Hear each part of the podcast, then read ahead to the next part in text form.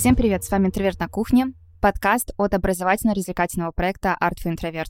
Если вы любите залипать на YouTube или слушать всякие подкасты, постоянно впитываете новое, то вы на правильном месте, потому что именно на нашей платформе вы можете найти все возможные темы от искусства и психологии до кино и литературы.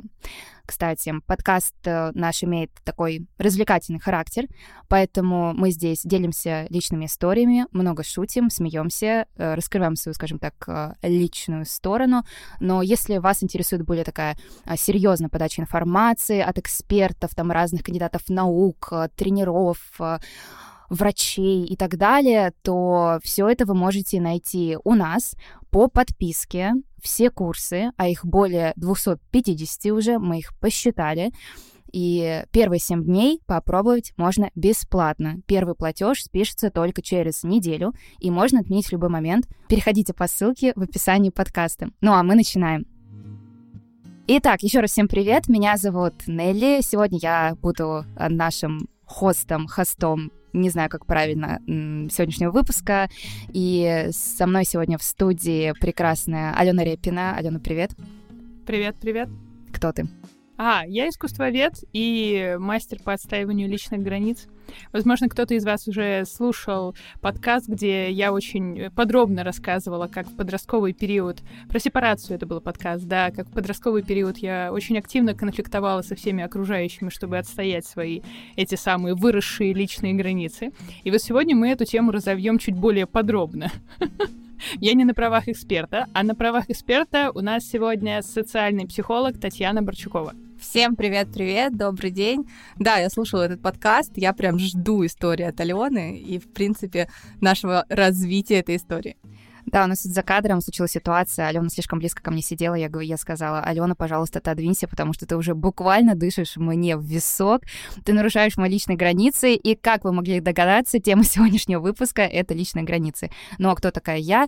Я Нелли, я тоже искусствовед, историк архитектуры, а, в основном рассказываю про архитектуру, но сегодня я буду не в качестве эксперта, а в качестве человека, который интересуется активно темой личных границ и хочет вообще разобраться, что это такое, как их отращивать, отстаивать и так далее.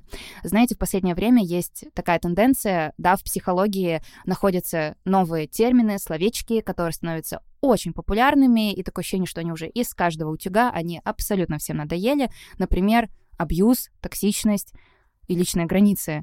Вот вроде бы все понятно, со всеми этими терминами, но что такое личные границы? Это, знаете, как в меме. Кто это, это такие, эти ваши личные границы? Вот давайте сегодня обсудим, а, собственно, что мы под этим подразумеваем, какими они бывают, как понять, э, как их нарушают, когда их нарушают и как их нарушают, и что делать, собственно, чтобы их выращивать. Да, давайте тогда я вступлю. Но изначально хочется сказать вообще, откуда пошло такое вообще понятие границы и что такое личные границы. Потому что прям вот в психологии точного определения нет. Это все популяризация вот этих вот терминов, и вот все должны отстаивать личные границы. Границы э, вообще появились, мне кажется, еще раньше, чем появилась цивилизация, потому что даже на уровне животных у всех э, есть вот это свойство обозначить свою территорию, чтобы кто-то другой не пришел, там, не захватил твою территорию твоих детей, не развязалась какая-то война за ресурсы, война за жизни. Поэтому изначально еще, когда люди жили племенами, они устанавливали такие статуэтки боги границ и очень им поклонялись, потому что это была такая здоровье сберегающая технология. Вот. А сейчас э, психология про то, что нужно защищать свои границы, оберегать свои личные границы. Мне кажется, действительно, из каждого утюга, из каждого блога все кричат о том, что я отстаиваю, я защищаю. А, немножечко перевирает эту тему в сторону того, что личные границы теперь должны быть какими-то правильными и личные границы должны быть вот конкретно такими, какими вот общество его навязало. Вот, и мне бы хотелось немножечко на эту тему поговорить с вами и спросить вас в первую очередь, вот что для вас, как для людей, которые чуть-чуть далеки от психологии, личные границы, потому что, скорее всего, вы как раз-таки слышали про них из очень таких популярных источников. У меня родилась, мне кажется, довольно неплохая шутка. Вот раньше личные границы а, отстаивали с помощью богов, которых располагали, да, по периметру, а теперь с помощью мемов. Интересная Воу, концепция, вау! Время звать культуролога. А, ну, не знаю. Э, в принципе, на любой случай жизни сейчас можно найти мем, да, и очень часто общение, в принципе, перетекает. Я знаю, что многие с некоторыми друзьями общаются исключительно мемами, и поэтому иногда проще не выразить свою мысль какими-то словами, которые ты сейчас в предложение сложишь, а просто ты берешь мем, и ты сразу образ некоторый транслируешь человеку. И вот то же самое можно делать с личными границами, мне кажется. То есть отстаивать их через мем, через такой охранительный охранительную картинку. Вот, а что ты отстаиваешь? Что? Ну вот, что ты отстаиваешь? А, я бы сказала вторжение в мои... Эм, когда, в мое пространство, вот в то, где мне вообще не надо никаких советов, где мне не нужно чужое мнение и где я сама разберусь, пожалуйста. То есть вот эм, нарушение приличий, я бы так это, наверное, характеризовала. То есть, условно говоря, там я могу своей подруге сказать, что, слушай, у тебя, не знаю, что-то сегодня как-то... Нет, это тоже будет токсично. Ладно, ладно. А, мне не очень нравится, как ты сегодня одежду подобрала. Мне там, не знаю, в прошлый раз а, было приятнее. Но при условии, что она мне спросила, например, как тебе мой там сегодняшний лук, да, как это выглядит, как ты думаешь. И вот это будет нормально. Но если я и просто так начну говорить, даже несмотря на то, что мы там типа 10 лет знакомы или что-то в этом роде, мне кажется, это нарушение личных границ. Вот я, наверное, на, через пример более понятно объяснила, что я имею в виду. То есть это про непрошенные советы, это про непрошенное вмешательство в твои частные решения, которые касаются только тебя на самом деле. Нель, ты вот попросила Алену отодвинуться. Мне очень интересно, что ты вот говори, ну, что ты подразумеваешь, когда говоришь отстаивать личные границы. Вот что это такое? А, я сейчас, извините, немножко зависла, потому что до сих пор перевариваю мысль Алены про мемы. Если никто ничего не понял, тоже напишите в комментарии обязательно. А, приличные границы для меня это как то, что есть я, само я, и у этого само я есть э, какая-то физическая граница. Вот есть мое тело, и мне, например, приятно, если близкий для меня человек подходит ко мне близко, и он может ко мне прикоснуться. И неприятно, когда это делает какой-то малознакомый человек. Ты сразу такой, какой-то кринж, да, почему ты ко мне вообще тут приближаешься. Сразу начинаешь чувствовать практически физически это напряжение. А есть а, как будто бы какие-то ментальные границы твоего я. И вот твое я — это твоя личность. Опять же, повторюсь за Аленой, с личными решениями, с некоторым мировоззрением. И если человек приходит и считает абсолютно себя правым, говорить о том, что ты все делаешь не так, ты какой-то не такой и так далее, то он, по сути, посягает на твое я, да, и таким образом ставит его под сомнение, он вторгается вот в это твое э, пространство личного я с э, твоим мировоззрением, опять же, решениями и так далее. На самом деле очень верная мысль, потому что личные границы — это в первую очередь понимание себя и понимание своей зоны комфорта, то есть как телесной, пространственной зоны комфорта, так и эмоциональной, коммуникативной, то есть насколько нам комфортно общаться, в каком тоне нам комфортно общаться. И отстаивание личных границ — это отстаивание действительно своего комфорта, а не каких-то навязанных правил и навязанных стереотипов. Вот это, вот, мне кажется, главная мысль, которую хочется донести.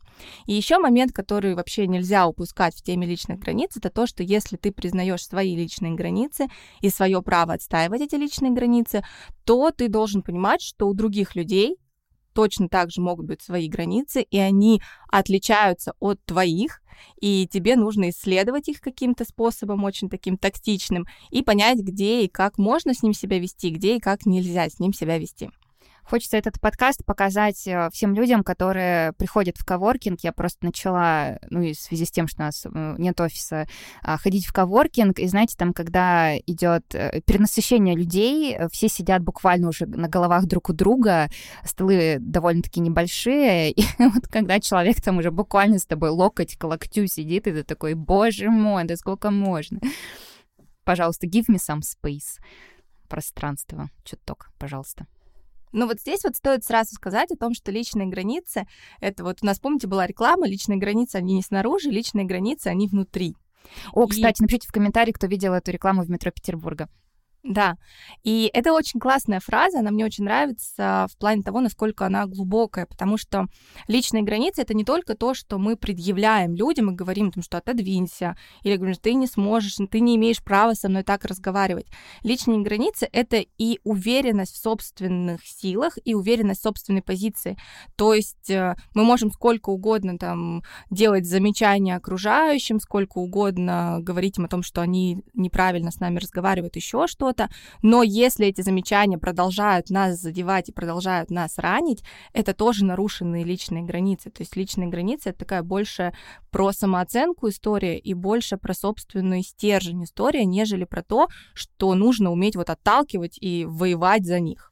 То есть, условно говоря, суть не в том, чтобы наорать на человека или там, а, грубо говоря, сказать ему вообще отойди от меня и не общайся со мной больше, а в том, чтобы поработать с собой, чтобы тебе было комфортно и ты не реагировал на внешние раздражители.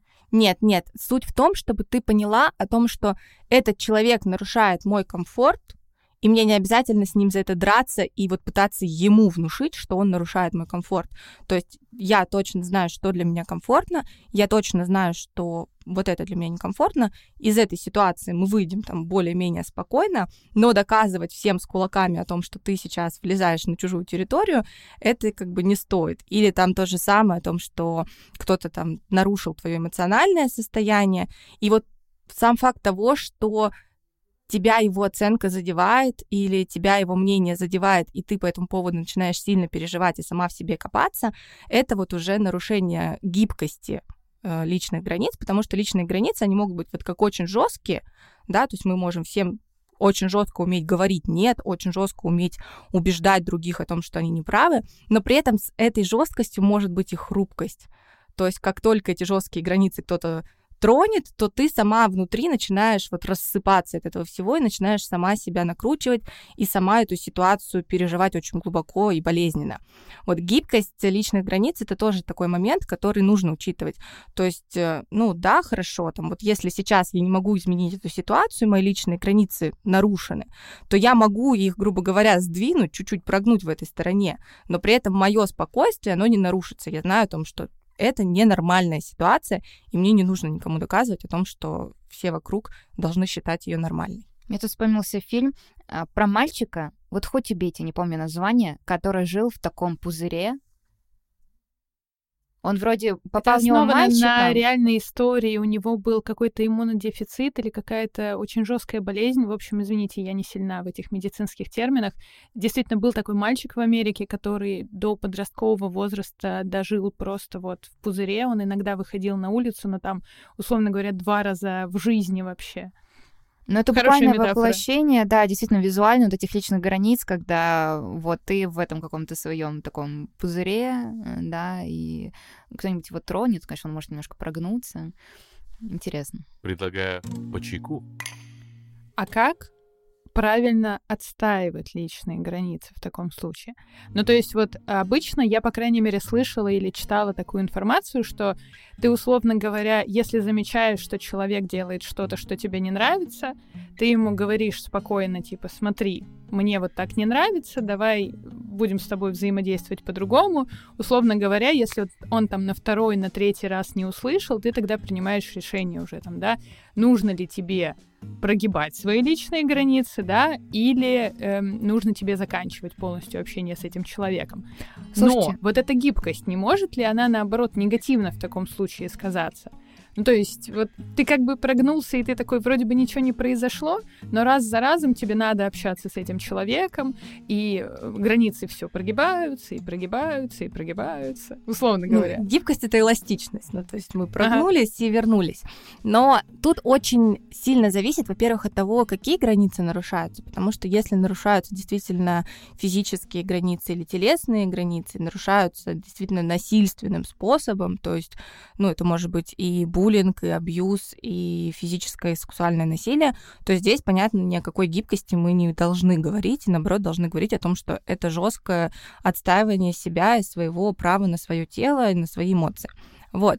А Если говорить более широко, то здесь нужно понимать о том, с какой целью человек нарушает твои личные границы. Потому что так или иначе мы все периодически нарушаем личные границы, и здесь у всех есть свои как бы поводы это делать. И бывает, что люди нарушают личные границы друг друга просто исследуя, то есть исследуя, как можно, как нельзя.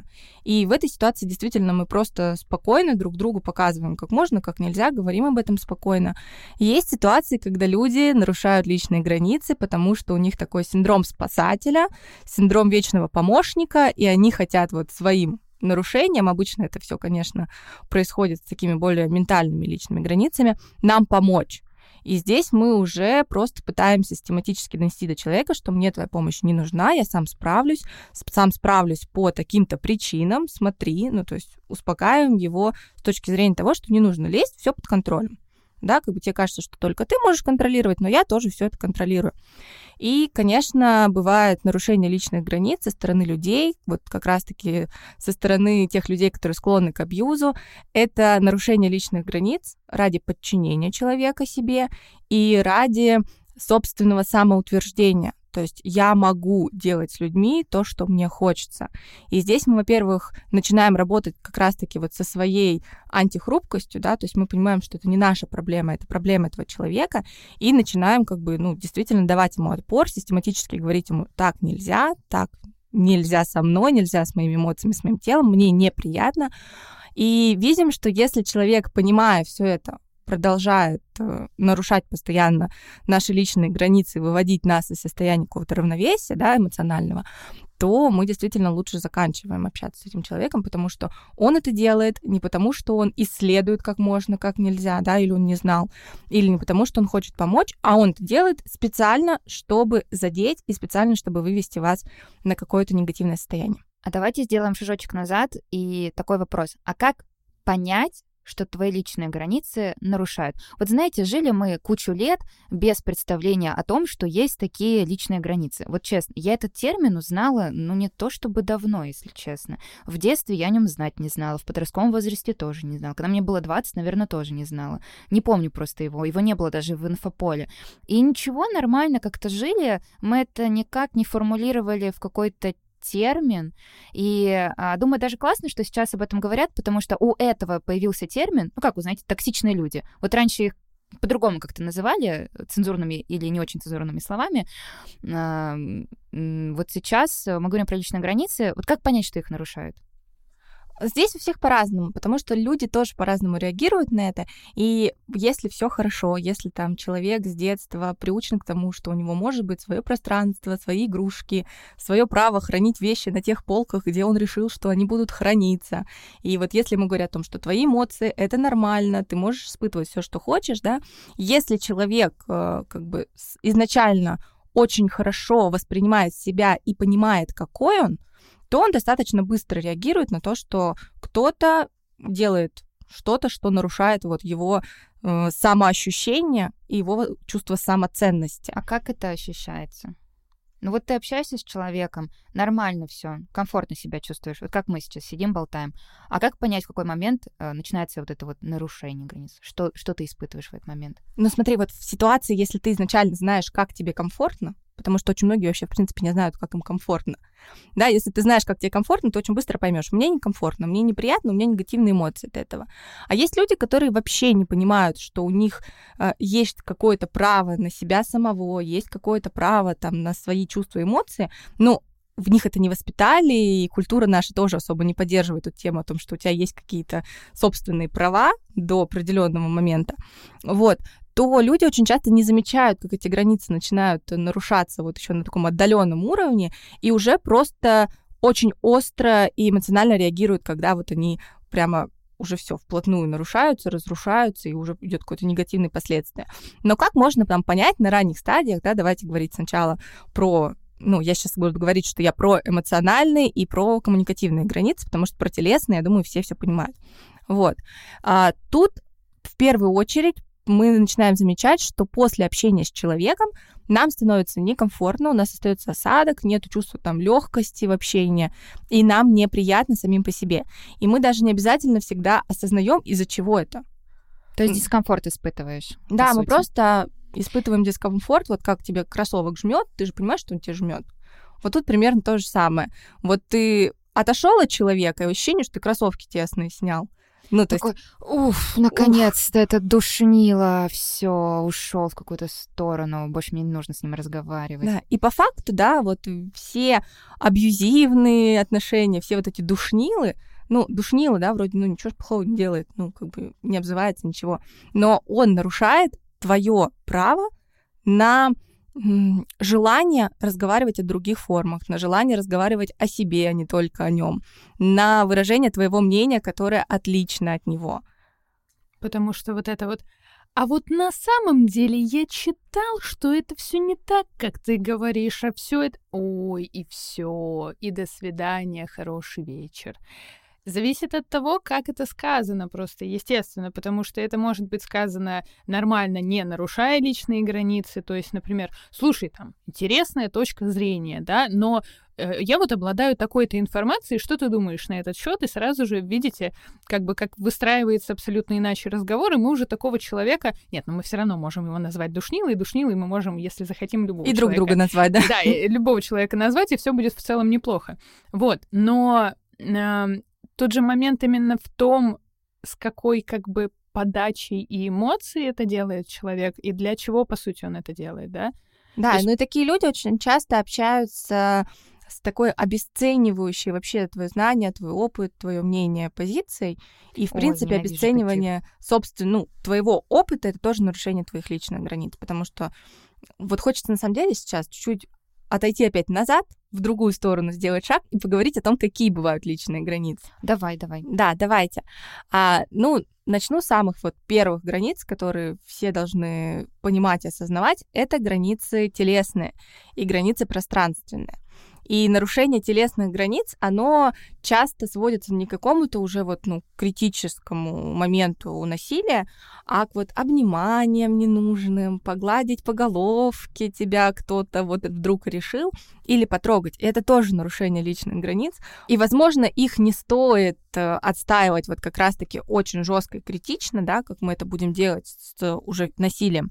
Но понимать, что это не норм, и понимать то, что, ну, понимать факт, что тебе это некомфортно, и главное, принимать факт, что с тобой все ок, если тебе это некомфортно, это тоже нужно. Знаете, тут не хватает нашего культуролога Даши, потому что а, есть же такая штука, что физические личные границы в разных культурах, они разные. А, например, э, какие-то культуры более тактильные, да, и там даже с человеком знакомишься, он такой сразу, о, там, не знаю, bonjour, mua, mua, вот эти вот по щечкам, да, и такой, боже, я как бы тут вообще не хотел никаких лишних прикосновений первый раз вижу, бери, пожалуйста, от меня свои руки.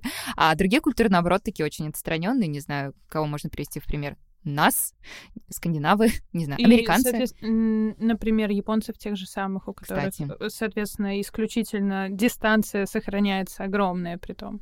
Да, да, интересно Исключительно поклоны такой. это, да, там не рукопожатие. Понятно, я не специалист по японской культуре, но вот вроде бы, вроде бы так у них происходит. Кстати, насчет дистанции, тоже хочется рассказать про то, что она у всех, на самом деле, абсолютно у всех очень разная. И вот, ну, близкая дистанция или там социальная дистанция, социальная около трех метров, близкая около 40 сантиметров.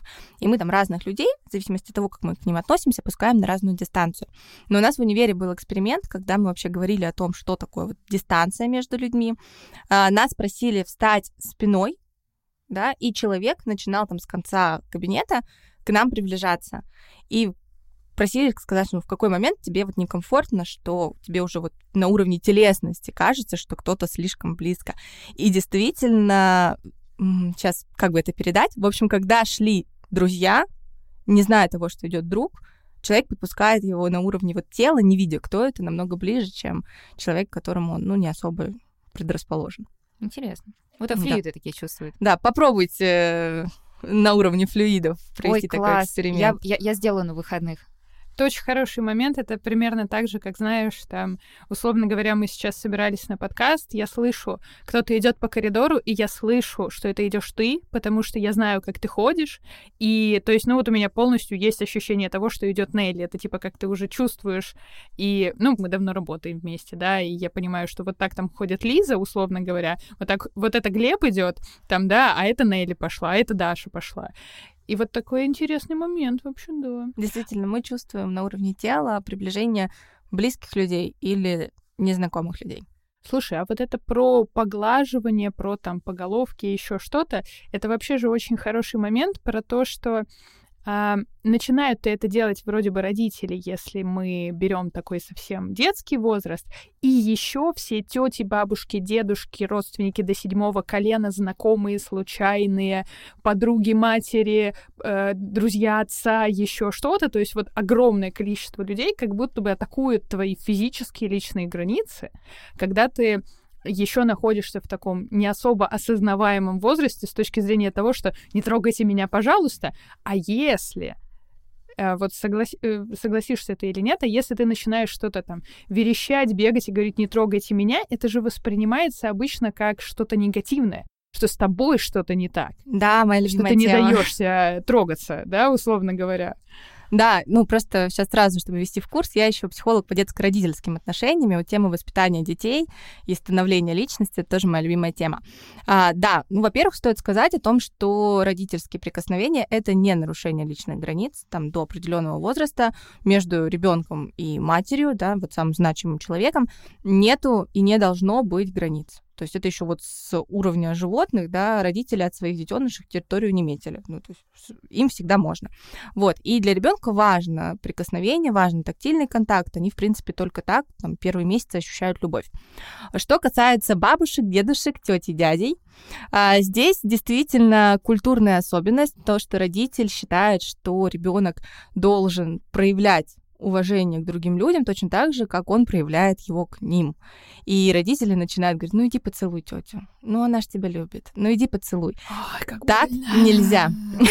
Флешбеки из детства сразу вспоминаешь, там типа кто-то приехал, и такой, блин. Да, так нельзя, и дети действительно, там, начиная уже где-то с двух с половиной лет, имеют право отказываться целоваться с родственниками, отказываться обниматься, отказываться от того, чтобы их гладили, трогали.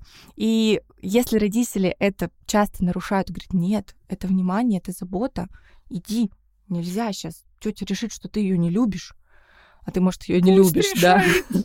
Пусть решает все сама вот, то тогда действительно, когда незнакомый человек, э, и я работала одно время, когда это была начальница, которая ходила и вот так вот всех гладила по плечику, начинает тебя трогать, ты такой, ладно, сейчас я скажу, и она решит, что я ее не люблю.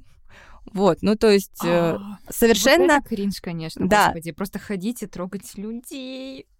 Так что мы действительно Ужас. должны осознавать, что это не норм, ну, норм, если нам это комфортно, опять-таки. Никаких правильных личных границ не существует. Если вам приятные, если вы тоже тактильный человек, которому, в принципе, спокойно можно подойти и обнять, там, погладить, еще что-то, то это ваши личные границы, они такие, и это хорошо, да, то есть мы никакую норму не навязываем. Но если вы ощущаете в этот момент дискомфорт, то вы должны понимать, что проблема не в вас. Вот проблема в том человеке, который не знает, какие у вас личные границы. И ему иногда стоит об этом просто сказать. Вот. Что еще можно сделать? Чуть попозже давайте вернемся.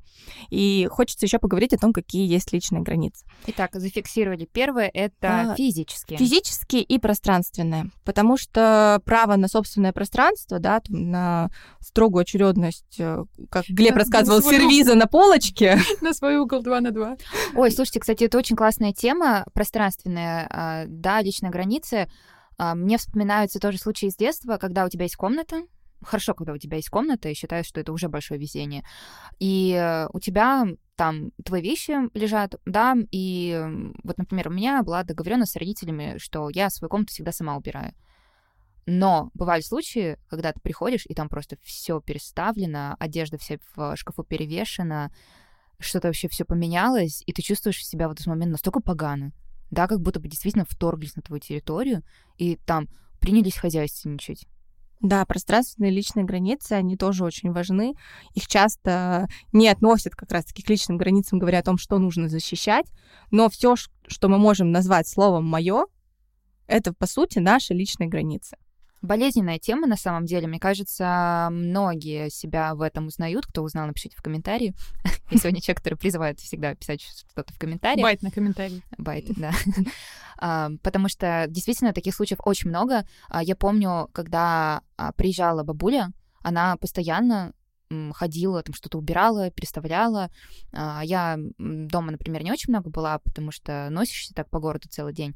Вот. И она постоянно прибиралась, что-то делала с моими вещами. Я все время приходила и так возмущалась. Я говорю, да не надо ничего делать. Она такая, ну я же хочу только лучшего, я понимаю, что ты там много ходишь где-то, ты занята, у тебя времени не хватает, я вот хочу тебе помочь. И просто из раза в раз, действительно, вот вообще так меня это вымораживало. Ну смотри, вот опять мы уходим от темы, но все-таки э, не могу не обсудить тему с бабулей. Вот смотри, у бабушки была мотивация, я хочу тебе помочь. И как ты останавливала ее в нарушении этих границ? Ты говорила о том, что да не надо, да я сама справлюсь, а она ты видишь, что не справляешься. Я говорила, мне неприятно. А, ну тогда все. Ну то здесь действительно нужно говорить не о том, что ой, да спасибо, спасибо, не нужно, чтобы человек решил, что вы отказываетесь не от вежливости. Вот, что он должен понять, что вы говорите нет не потому, что вы очень вежливый и вам как бы не хочется, чтобы вам помогали, а потому что вам некомфортно от этой помощи. Вот это самое важное нужно донести, когда кто-то нарушает границы именно с целью помочь. Тут э, хочется бабушке тоже подсунуть курс личной границы, да, чтобы она просто тоже поняла этот термин. Действительно такая, ну, прям серьезная проблема, потому что из раза в раз говоришь, что тебе неприятно, и э, из раза в раз продолжают делать эти действия, хотя ты даешь ясно понять, что тебе это неприятно, как будто бы тут есть какой-то конфликт языков любви, я не знаю, то есть вот для бабушки, да, это вот заботы, что а, там я для тебя там что-то сделаю, приберусь, там что для тебя приготовлю, а, потому что так я выражаю свою заботу, свою любовь к тебе. А если тебе это неприятно, такое, такое ощущение, как будто бы ты камень в огород ее любви бросаешь. Да, наверное, вот Да, Курс личные такое. границы. Оформляй бабушке нашу подписку. Пусть посмотрит Да. бесплатно первые семь дней по ссылочке в Он у нас соответственно, есть описании. записан в очень крутом вообще формате с очень крутым лектором. Класс, кстати, тут недавно бабули покупали смартфон новый, я установила наше приложение, вот, показала там, как что пользоваться, она там даже потыкала, сказала, ой, так интересно. У меня дедушка бабушка тоже смотрит фанат. наши курсы. Может, у нас не вообще, мы не на ту целевую аудиторию, может быть, просто работаем. Вполне, У меня вполне. дедушка в восторге. Да, у бабушки очень много свободного времени. Вот, она смотрит «Великолепный век». Э, Привет, бабуля, если вдруг слушает подкаст, потому что подкасты, я знаю, что в приложении тоже добавляют. А, ну вот, собственно... И лекция Аркадия Романова. И лекция Аркадия Романова. Да, Аркадий все очень любят, особенно, кстати, бабуле тоже очень понравился, я показывала фрагмент э, с Аркашей. Так же что... хороший мальчик. Извините, Хороший мальчик. Такую тему ушли, тут как бы вообще. Хороший мальчик Аркадий Романов, это наш э, лектор по истории. Он записывает прекраснейшие курсы по истории. Например, есть курс по истории России. Вот если вы, как я, человек, который э, в школе очень плохо дружил с датами, а потом вырос и понял, что надо все-таки знать историю, потому что ну, стыдно не знать, если честно. Ну, вот, вот, тут нет, банально стыдно, что я каких-то вещей не знаю, путаю Александра II, Александра III. Признаюсь честно, да, я постоянно путаю, но я над этим работаю. Вот. Это что касается истории, а мы тут вообще про психологию говорим про личные границы, да, этот курс тоже входит в подписку. Опять же, повторяю, если вы ей еще не пользовались и вообще не понимаете, что это такое, а, то можете попробовать 7 дней бесплатно. Первое списание денег будет через неделю. Ну, не понравится, отмените подписку. А если понравится, и бабушке, и дедушке своим оформляйте. Им, им точно понравится. Вот, ну давайте, какие еще бывают личные границы? Потом очень, ну, многие понимают вот про эмоциональные личные границы, да, и, собственно, право на свои эмоции, да, то есть газлайтинг, типа, ты не должен испытывать этих эмоций, ты не прав, ты не то на самом деле испытываешь. Это нарушение личных границ. Ничего себе, то есть когда тебе, а, например, ты плачешь, и тебе говорят, типа, а что ты плачешь? Ну, это нарушение твоих личных границ. По сути, это твое право на эмоции. И нарушение его — это тоже как бы сдвиг и пошатывание твоей веры в том, как должно быть. А если, например, человек говорит, типа, не разговариваю с мной такой интонацией, то есть, получается, человек отстаивает свои личные границы эмоциональные, правильно понимаю? Да. Класс. А, и очень часто люди упускают когнитивные личные границы. То есть это как раз-таки право на собственное мнение, право на собственный образ мышления, на собственные интересы и на все то, что как бы в принципе мы воплощаем в жизнь и то все то, о чем мы думаем. То есть, э, если я хочу придерживаться определенной позиции в каком-то вопросе, это вопрос моих личных границ. То есть, эта позиция, она моя, и не нужно меня переубеждать. Да, когда я начну ее всем вокруг доказывать и говорить, что у них должна быть такая же, это уже я нарушаю личные границы. Но когда кто-то переубеждает меня и как бы говорит, что вот пока не признаешься, что передумал, это нарушение твоих личных границ. Ну что, бахнем чайку? Слушайте, а у меня тут в связи с темой, с бабушками и прочими родилось вот такое рассуждение. Вы, может быть, замечали, или у меня одной такой, у меня, конечно, не репрезентативная выборка, но вы, может быть, замечали, что как будто бы у наших родителей вообще довольно сложно с понятием личных границ. Да. То есть, э, как может тебя научить человек личным границам, у которого у самого это не сформировано.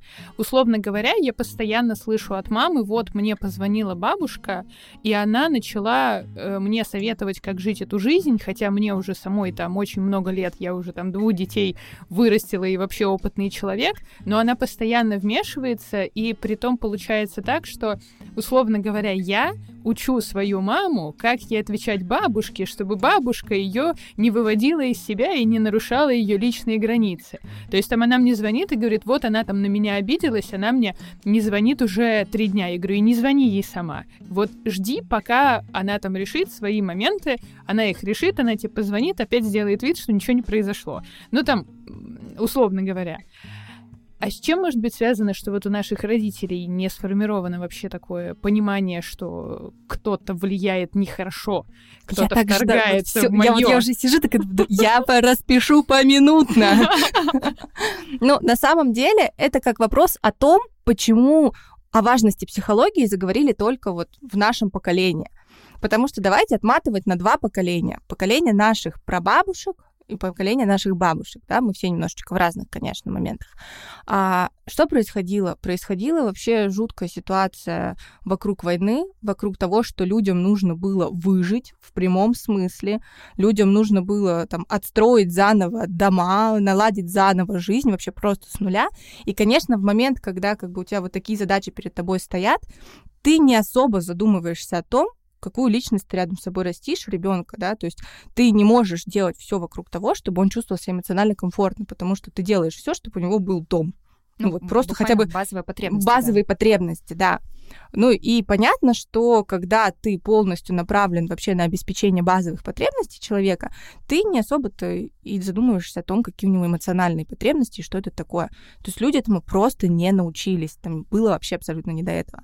Поколение наших родителей, да, оно уже чуть-чуть более толерантно к психологии, все понимаем. Но тоже у них был вот, они выращены детьми, которые воспитывались в послевоенное время и воспитывались в таком очень строгом режиме о том, что мы сейчас все одинаковые, мы сейчас все равны, все братья, сестры, и у нас Советский Союз, да, и это тоже, в принципе, было нужно. Это было нужно, чтобы люди, ну, как бы, чуть-чуть эмоционально было за ну, что держаться, да, были сплоченными. Вот, и они как бы воспитывались уже вот людьми, выросшими в такой системе, и вот там уже пошло большое давление внешних границ. И то есть семья подстраивала свои отношения с ребенком под то, как нужно. Вот там было очень четкое понятие, как нужно. То есть там 20 минут на руках и реви сколько хочешь. Вот, все. И вот поколение наших родителей, они уже были в более комфортных условиях, и они уже начали задумываться о том, что, ну, вообще-то это не очень ок. Они сами очень травмиру... травмированы, да, я не знаю, вы показывали своим родителям фильм «Батя»? Вот у меня мама смеялась не. и плакала. Ну, я не смотрела. Ну, мама сказала, что, типа, вот советское детство — это про это. Вот. И они сами очень травмированы, и поэтому они еще не знают, как правильно, но, в принципе, не против того, чтобы что-то было правильно. Поэтому мы вот уже выросшие таки, с такими родителями, которые не знали, как правильно, но и понимали, как не хотят, готовы уже делать что-то правильно, да, то есть мы уже говорим о том, что у нас все базовые потребности более-менее удовлетворены, и мы готовы воспитывать людей, как бы учить их с самого детства выстраивать личные границы, самим учиться, родителям нашим рассказывать, и наши родители это более-менее готовы принять, но вот поколение бабушек с дедушкой, ну, нет, они росли вообще не в тех условиях, когда можно было говорить о каких-то личных границах.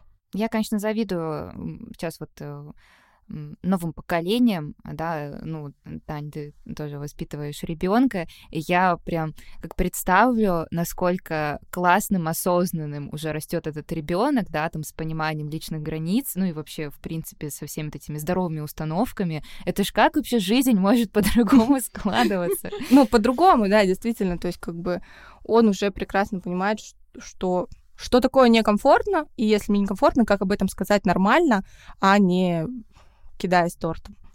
Вот что хотела сказать. Ну, это, конечно, не панацея. Тут э, мы, мы, конечно, им очень завидуем, но у них будут свои моменты, у них будут свои проблемы. У них не все будут, свобода, да. Не все будут такими осознанными, как нам хочется верить в то, что они такие осознанные. Извините, я вот тут ложку дегтя вот в это такое утопическое немножко рассуждение добавлю. Но знаете, что могу заметить? Могу заметить... Вот у меня сестра, да, она меня младше на 15 лет, и плюс у меня был э, недавно очень яркий такой какой-то опыт общения с ребятками, которым по 13-15 лет мы были на Вакафесте, и э, все два дня там ходило огромное количество ребяток, очень молодых, вот подростков. И я всегда, когда на них смотрю, я прям вот ну, не то чтобы расцветаю, но мне так приятно становится. Они подходят, они, ой, давайте обнимемся, и здесь давайте обнимемся. Они очень легко воспринимают, в принципе, любую новую информацию. У них как-то вообще нет проблем с тем, чтобы э, перестроиться. Какие-то они очень гибкие, очень такие воспринимающие, что ли. Ну, отчасти, наверное, в силу возраста, а отчасти еще и в силу того, что они растут вообще в другой среде. Да. Да, и вообще другое слышат, видят и все дела. То есть, условно говоря, когда я там сестре объясняю какие-то вещи, а у меня есть такая немножко функция — знаешь, как э, заработанного авторитета, что вот мама, она все-таки больше воспитать, воспитатель, да, и больше вот как-то это можно, это нельзя, а я прихожу и такая, типа, какие у тебя есть вопросы, давай я тебе расскажу. Учитель жизни. А, примерно, ну, примерно так. Да, то есть я ей раскладываю там, смотри, вот это может быть потому-то и потому-то. Здесь вот эти могут быть неправы, но и вот эти тоже могут быть неправы. То есть я ей постоянно стараюсь такую широкую прям картину очертить, что все не так однозначно, условно говоря. Вот, и, и она так легко это все воспринимает, то есть вот прям щелкает буквально. Подростки, в принципе, сейчас а, намного аккуратнее и бережнее относятся к личным границам друг друга и людей окружающих, нежели как бы были мы, потому что все-таки поколение, оно уже изменилось. И я тоже хочу рассказать историю, которая меня поразила. Да, я тоже работаю с подростками, и вот в группе ребят, с которыми я работаю, есть парочка замечательная, они прекрасны. Они наверняка это послушают, потому что они все подписались на наш подкаст, и я вам тоже советую подписаться. Вот, и они там все, как бы всем классом шутят над одним мальчиком по поводу того, что он приехал из моря, загорелый, и все такие, о, ты отдыхал, мы не отдыхали, мы тебя будем там обзывать. Ну, это все такое, 10 класс, то есть уже как бы дружеский буллинг, так скажем.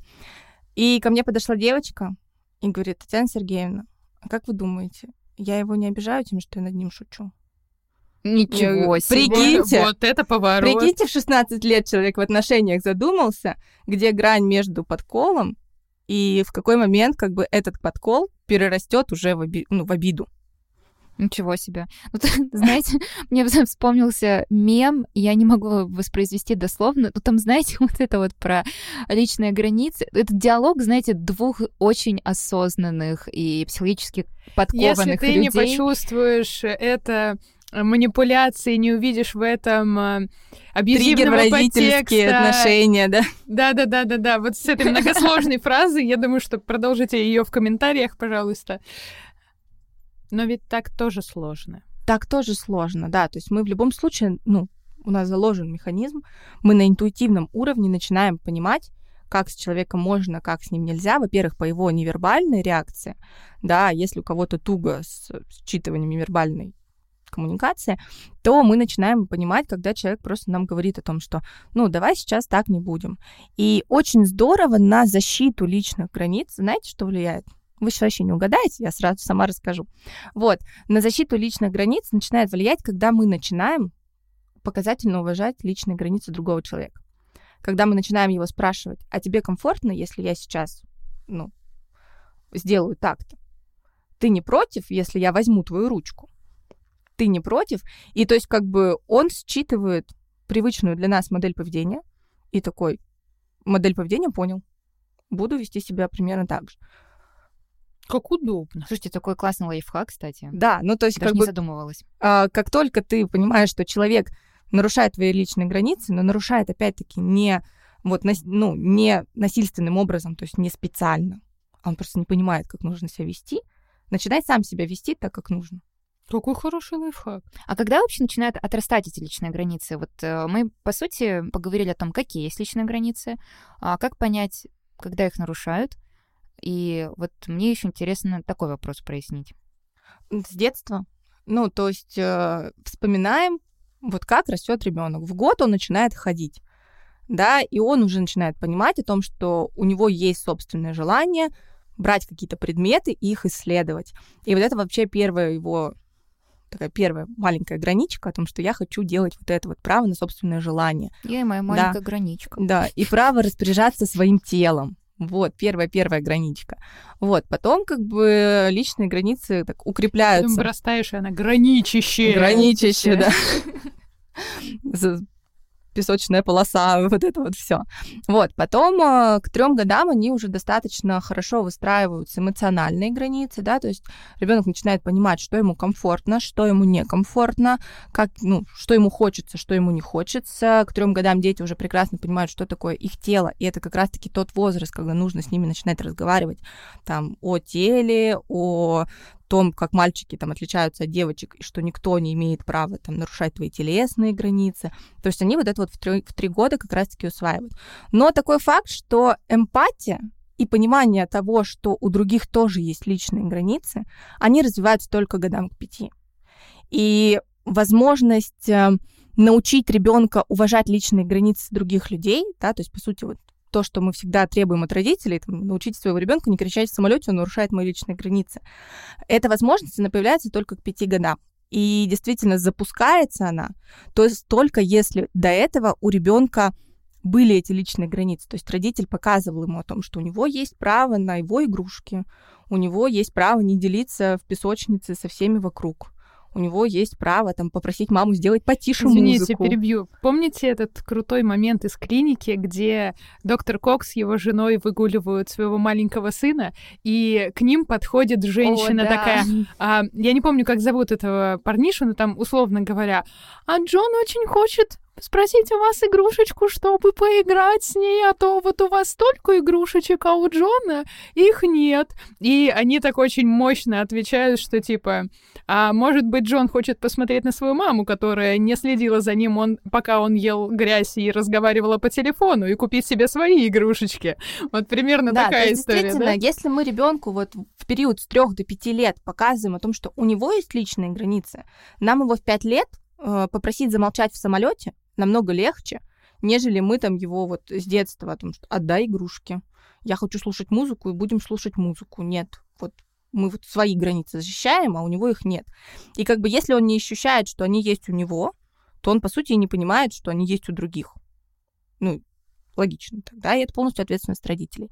Ну и, в принципе, вот уже к семи годам да, ребенок полностью усваивает, у него появляется потребность там, в собственных вещах, в своем статусе, вот в своем мировоззрении. Им к семи годам становится очень интересно рассуждать вот о таких более глобальных вещах да, и иметь собственное мнение на разные вопросы. И вот к семи годам они уже, в принципе, формируются достаточно полноценно. То есть ходит такая деловая колбаса уже своим мировоззрением, там, да, да, вот им вот э, с трех до семи становится очень интересно мир взрослых. То есть, если до этого родители интересны в качестве того, как чтобы научили машинки катать, да, и научили каким-то вещам, то вот после трех лет им уже интересно смотреть, а, как устроен мир взрослых. И они там вот уже к семи годам начинают понимать, как устроен этот мир, как все здесь работает, по каким там нормам, правилам, социальным правилам все это функционирует, и они начинают рассуждать о таких более высоких вещах, и им очень хочется быть взрослыми, и поэтому они начинают строить свое взрослое мнение относительно всего. Слушай, а хорошо, здорово, если у тебя в детстве были осознанные родители, которые все делали правильно. А что делать, если ты вот вырос с какими личными гра... вырос, каким границами, вырос. да, с такими расшатанными, знаете, вот такие вот они вот, э, вот это трогаешь, они как жилетки. А, вот что делать в этой ситуации? Ну, во-первых, э, сразу вот во всех вопросах, э, касающихся родителей, сепарации, стоит понять, что вот что случилось, то случилось. И как бы родители наши в 90-е годы не проходили школу юных родителей. Но они делали не... все, что могли. Да, конечно. они делали все, что могли. Поэтому вот то, что случилось, мы берем эту ответственность с них, да, они уже ничего не могут сделать с нами, взрослыми, на себя. И начинаем в первую очередь исследовать собственные личные границы. То есть почаще задаваться вопросом, а мне-то как комфортно, а со мной-то как можно, да? Я там в интернете прочитал, что на полтора метра нельзя людей подпускать, это личные границы нарушает. А мне-то где эти полтора метра? Вот. Обзаводишься такой специальной штукой, которая такая уи уи да, нарушение да. личных границ, внимание, граждане, Или надеваешь пузырь и просто ходишь, потому что почему нет? Вот, то есть мы начинаем исследовать действительно моменты, как нам нравится, как нам не нравится, что можно, что нельзя. Начинаем э, прям осознанно пытаться исследовать личные границы других людей, потому что если мы не понимали, где наши личные границы и как они нарушаются, то, скорее всего, мы и не знали, где личные границы других людей. Вот, начинаем вообще с вот этого, и тоже из таких вот, ну, советов, которые прям можно взять и сделать, нужно уделять себе время полностью вот на себя.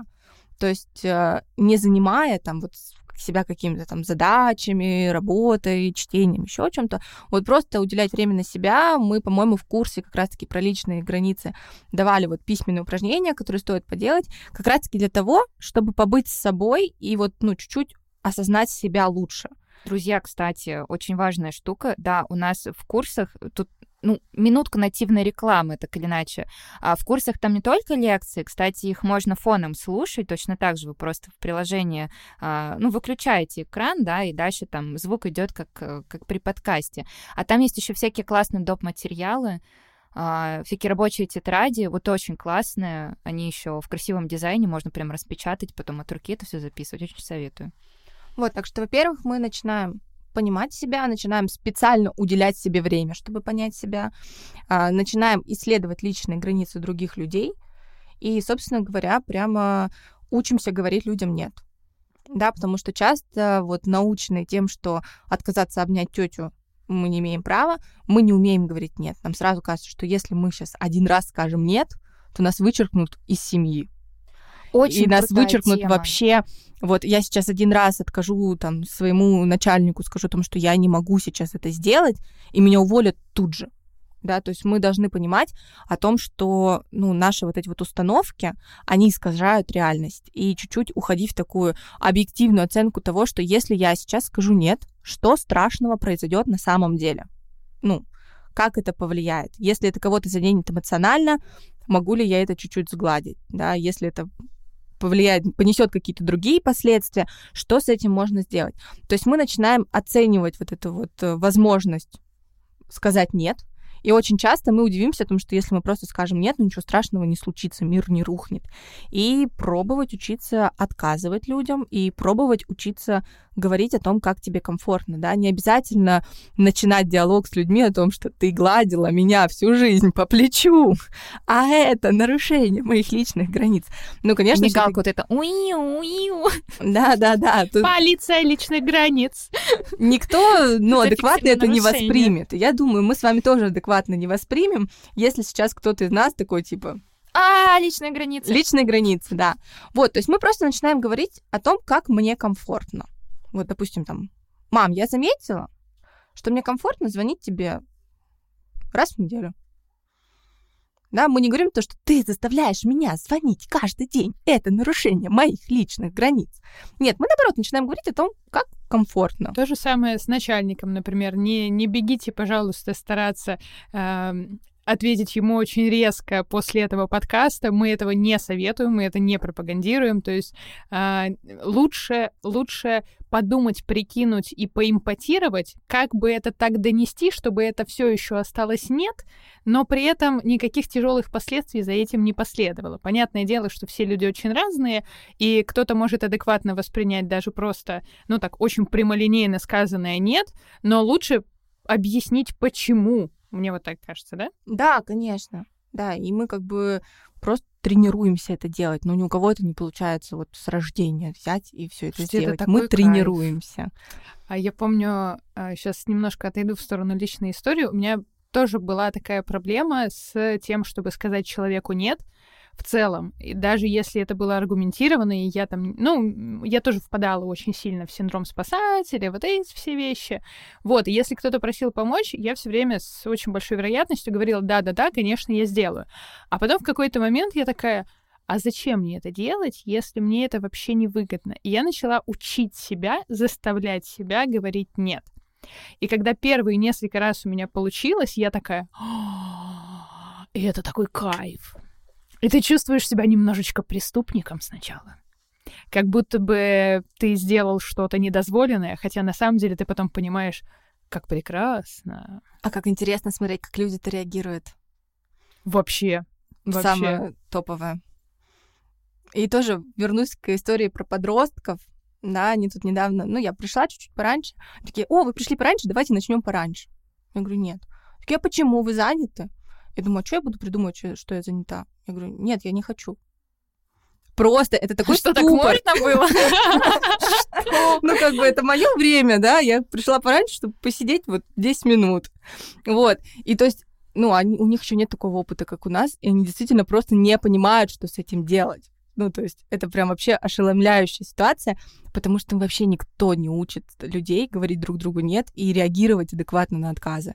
То есть реагировать на то, что если человек тебе отказал, это не значит, что он тебя там не любит или что он тебе плохо относится. Вот просто у него не хочет. Слушайте, а мы тут начали говорить там про всякие личные, рабочие ситуации. А, Слышала, что вроде бы есть тоже несколько разновидностей личных границ. А, Есть э, там временные личные границы, да, как бы рабочие. Это все так или я там напридумывала себе что-то?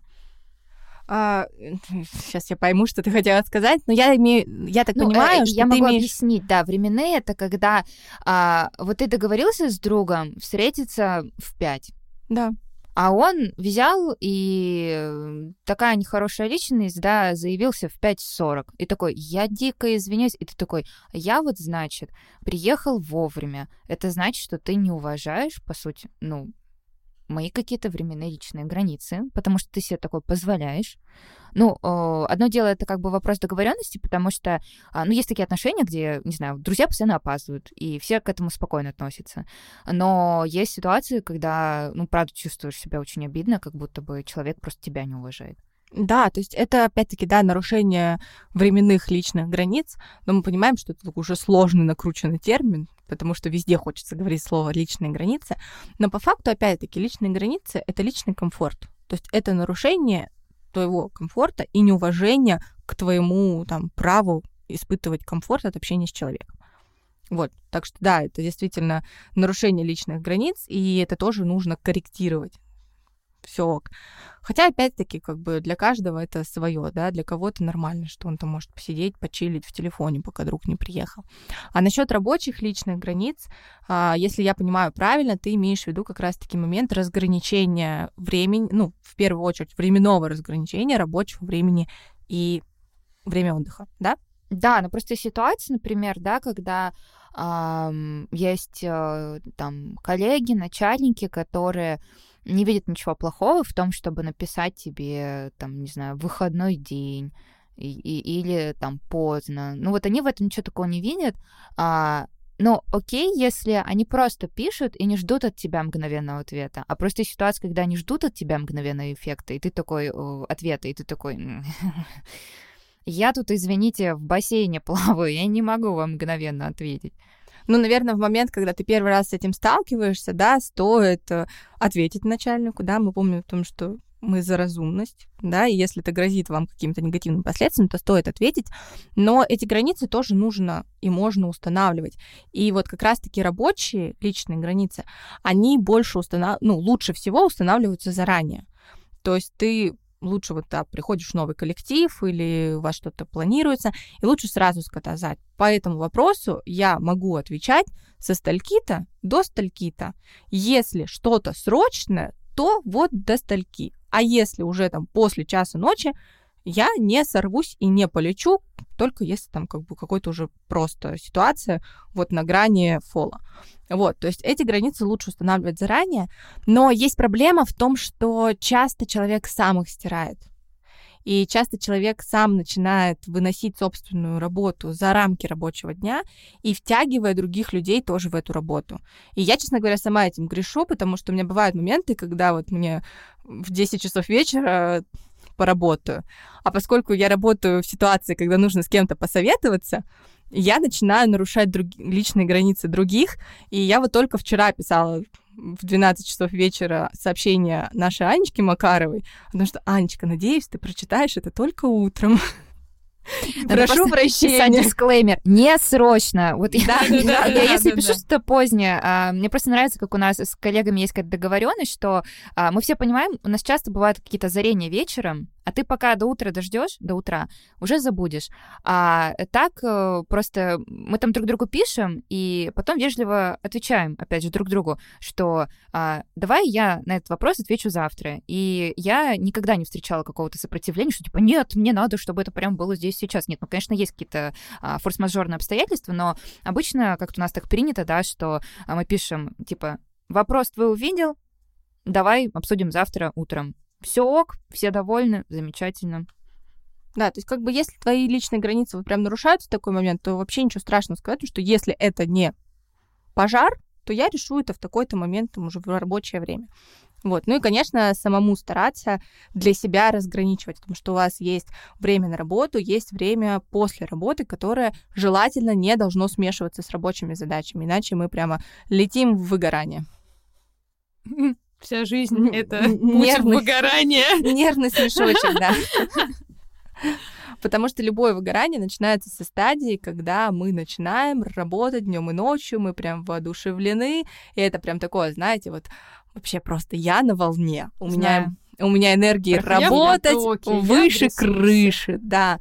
И потом как бы мы вот эту вот всю энергию, мы же на самом деле, ну, в залог берем а когда время потом уже нужно ее возвращать, а возвращать уже приходится в рабочее время, мы уже начинаем через силы себя заставлять что-то делать и очень быстро выгораем.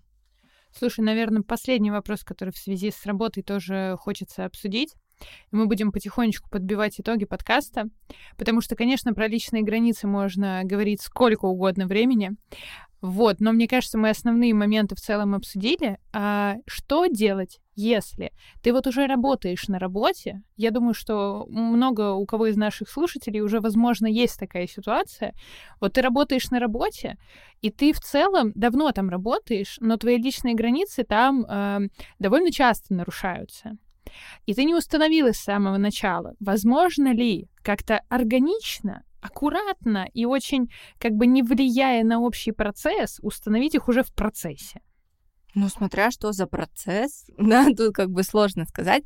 Но в целом, да, в любой момент, если, ну, лучше это делать в спокойной ситуации. То есть не в момент, когда вот там что-то происходит, какое-то обсуждение в 9 вечера, и ты такой резко, все, все таки типа, что за бунт на корабле? Да, что за бунт на корабле? Да, не нужно бунтовать в открытом море. Ну, то есть придите в гавань. И как бы в момент, когда все тихо, спокойно, да, когда никаких острых ситуаций нет, э, просто можно сказать, в последний раз мы решали вот эту проблему в нерабочее время, это было некомфортно, это просто вызывало стресс, Поэтому давайте мы договоримся на будущее о том, что мы постараемся да, или там в отношении меня постарайтесь, пожалуйста, не привлекать меня. Если какие-то заранее вопросы можно решить, то обращайтесь ко мне заранее. Если можно позже, то позже. Но максимально давайте постараемся не спутывать личное с рабочим. Вот, то есть как бы, опять-таки, точно так же, как в самом начале, только этого не нужно делать в бурю. Ну, то есть это стоит сделать, когда затишье такое, когда вот не момент как раз-таки нарушения этих границ. Напоследок еще такой вопрос. А зачем отстаивать свои личные границы? Во-первых, зачем их отращивать и зачем их отстаивать? Вот в двух словах. Да, отращивать их не нужно. Да, вот эта фраза «отращивать личные границы» не нужно. Они у нас у всех есть. Отращивать — это когда мы их под какие-то рамки женщины из блога в социальной сети пытаемся подогнать. Да, мы должны понять свои личные границы, да, то есть понять зону своего комфорта. Она в любом случае у всех есть, она у всех разная, она должна быть разной. А отстаивать, ну, для того, чтобы как раз-таки чувствовать себя э, ценным и чувствовать себя э, достойным, ну, достойным, наверное, не совсем верное слово, и чувствовать свою значимость перед самим собой, чувствовать уверенность в себе, в своих силах, уверенность в собственной позиции, и быть готовым к тому, что эта позиция будет нарушаться, но это не значит, что она неверная. Вот, то есть, как бы, когда мы понимаем, какие мы, нам намного легче воспринять критику со стороны других людей, потому что вот наша уверенность в себе — она опять-таки внутри, а не снаружи. Вот для этого, наверное, стоит отстаивать и узнавать свои личные границы. Всем выписываем крепкие, здоровые личные границы. А вот, кстати, тут мы затронули вопрос здоровых-нездоровых, ты вначале об этом говорила. Можно еще кратко? Вот ты говорила, что не надо впадать в какие-то нездоровые а, крайности. Ну, нездоровые крайности — это опять-таки про форму защиты своих личных границ. То есть мы можем отстаивать их таким образом, что мы просто оттолкнем всех людей вокруг, да, мы выстроим вот эти трехметровые бетонные стены, и все скажут, да ну, с ним вообще связываться, да, он начнет кричать на меня. Но при этом внутри этих здоровых стен мы можем быть очень ранимыми. А это вот про эластичность. То, что да, это как раз-таки вот про эластичность. И мы можем очень спокойно, очень тактично, очень комфортно для собеседника обозначать свою точку зрения, обозначать вообще свои потребности, свои мотивы и свое видение вашего дальше развития отношений, но при этом как бы действительно сохраняя свою личную границу, да. То есть она может быть далекой, но мы можем сказать о ней спокойно, и мы можем объяснить, почему так, и, в принципе, предоставить человеку выбор и возможность там внести какие-то коррективы. Потому что, когда мы там сближаемся с людьми, ну, в любом случае, там, будь то отношения, работа, дружба, ну, невозможно, чтобы личные границы вот так как пазлик взяли и сложились.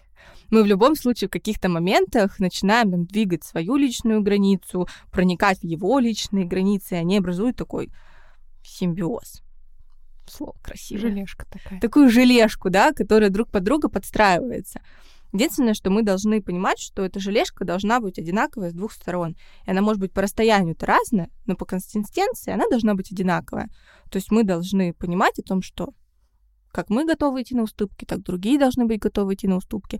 И то, что мы говорим друг другу о том, что нам нужны какие-то уступки, это вполне нормально и вполне естественно. И если мы будем об этом говорить, мир не рухнет никто не решит, что мы какие-то токсичные. Красивый образ. Таня, а скажи, пожалуйста, а где найти информацию про личные границы, чтобы вот она была собрана вся в одном месте и была от проверенного психолога, который рассказывает адекватные вещи. Я знаю одного такого проверенного психолога. Да? Да. Где? Да. И где найти эту а информацию? Она недавно записала у нас курс все о личных границах как отстаивать свои, не нарушать чужие. Его можно смотреть по нашей подписке первые 7 дней бесплатно прямо в приложении. А приложение-то у нас классное. Если вы еще не пользовались, обязательно попробуйте. Там есть огромный блог, который можно смотреть без подписки, куча лекций, самых интересных. Также прелесть в том, что вы можете заблокировать экран. У нас ушел из э, России YouTube Premium. Вот, если вы скучаете по YouTube Premium, когда можно просто фоном слушать какие-то интересные вещи, у нас в приложении вы это сделать можете. И слушать классную информацию от проверенных экспертов, которая донесена еще нормальным таким языком, да, без э, э сложной какой-то академической суровости. Попробуйте. Очень советую. Переходите по ссылке в описании подкаста, оформляйте подписочку на сайте и смотрите наши лекции, курсы и на сайте, и в приложении. И Попробуйте первые семь дней. И они еще синхронизируются. Вау. Вот это вау. Все, прощаемся. Всем хорошего дня. Всем вечера. хороших личных границ. Всем хороших и крепких личных границ. Пока-пока. Пока-пока.